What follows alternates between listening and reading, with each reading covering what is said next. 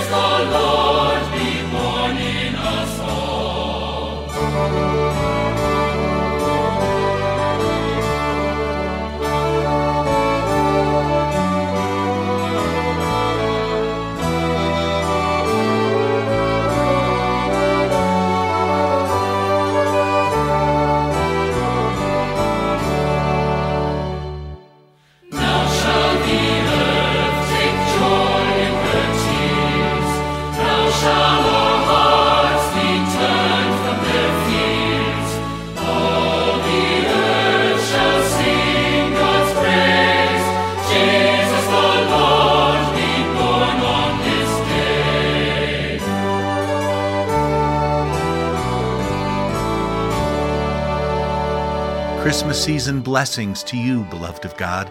This is Father Michael along with the rest of the team. Welcome to the 27th day of December, the feast of St. John the Apostle and Evangelist. Let us begin as we do all things in the name of the Father, and of the Son, and of the Holy Spirit. Amen. O Lord, open my lips and my mouth shall declare your praise.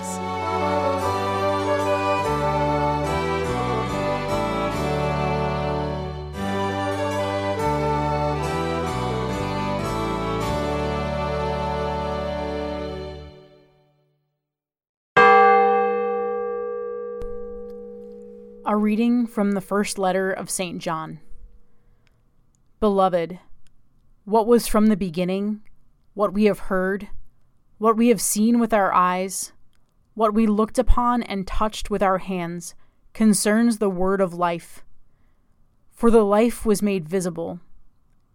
We have seen it and testify to it and proclaim to you the eternal life that was with the Father and was made visible to us.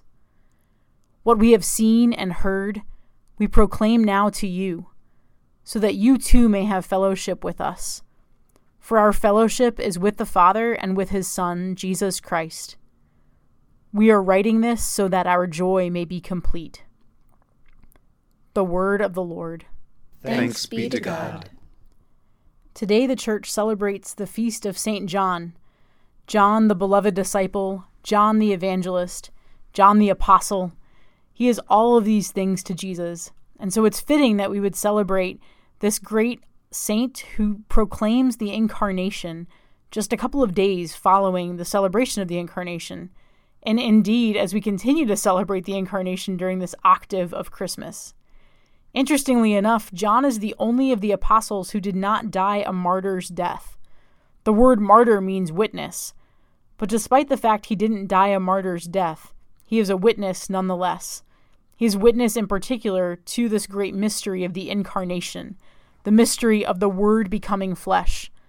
The language of today's reading echoes the first chapter of his Gospel, where he speaks about the Word who becomes flesh and dwells among us. And so it is particularly fitting that his feast day is celebrated in these days. In today's reading, he speaks about how life was made visible. The life of God is made visible in the little baby at Bethlehem the little baby at Bethlehem who grew up to be the man who called John from his father's boat to come and follow him.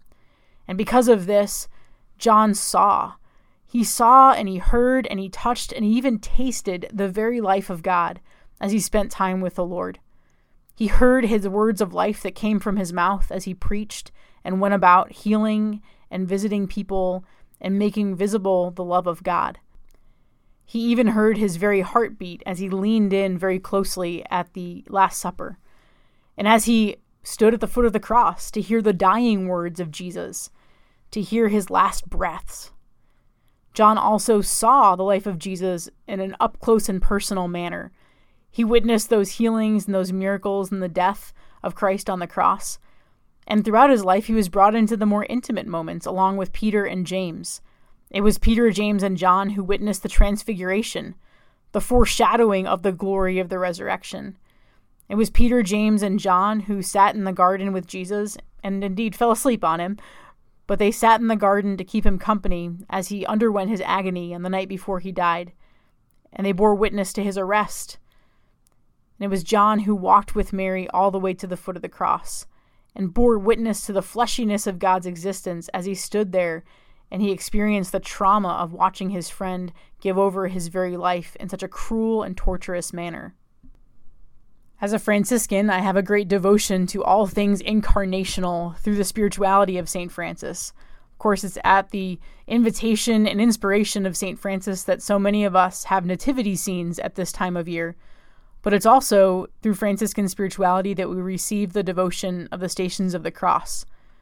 One of the most famous depictions of Christ crucified in Franciscan spirituality is the San Damiano crucifix, and there's many different figures within this image of Christ dying on the cross. But one of my favorite aspects is just under his right arm. If you follow it all the way down his side, you see Mary standing at the foot of the cross with John standing in front of her. And as John turns away from the grotesque sight of Jesus offering his life on the cross, Mary looks right at him and gently pushes him towards the wounded side that's dripping blood right down towards where they are. I've always been particularly drawn to that element because Mary stands there to prevent John from running away when things get hard at the cross. Mary pushes John closer to the Sacred Heart, inviting him to love Jesus more up close and personal than he already did.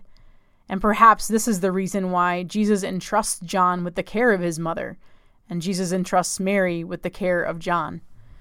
We know that he's often noted as the one whom Jesus loved Let's ask His intercession today that we too may have that distinction to know ourselves and to be known by others as the one whom Jesus loves, so that we can glorify Him in all things and make known, just as John did, what we have seen, what we have heard, and what we have touched the very word of life.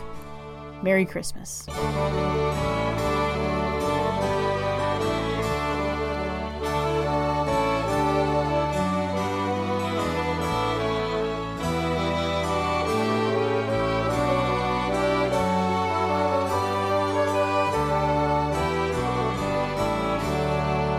In this joyous Christmas season, let us place before the Lord all of our brothers and sisters, particularly those in most need of our prayers this day, as we pray. Our Father, who art in heaven, hallowed be thy name. Thy kingdom come, thy will be done, on earth as it is in heaven. Give us this day our daily bread, and forgive us our trespasses as we forgive those who trespass against us. And lead us not into temptation, but deliver us from evil. Amen. Let us pray. O God, who through the blessed Apostle John have unlocked for us the secrets of your word, grant, we pray, that we may grasp with proper understanding what he has so marvelously brought to our ears through Christ our Lord. Amen. The Lord be with you. And with your spirit. May Almighty God bless you, the Father, the Son, and the Holy Spirit. Amen.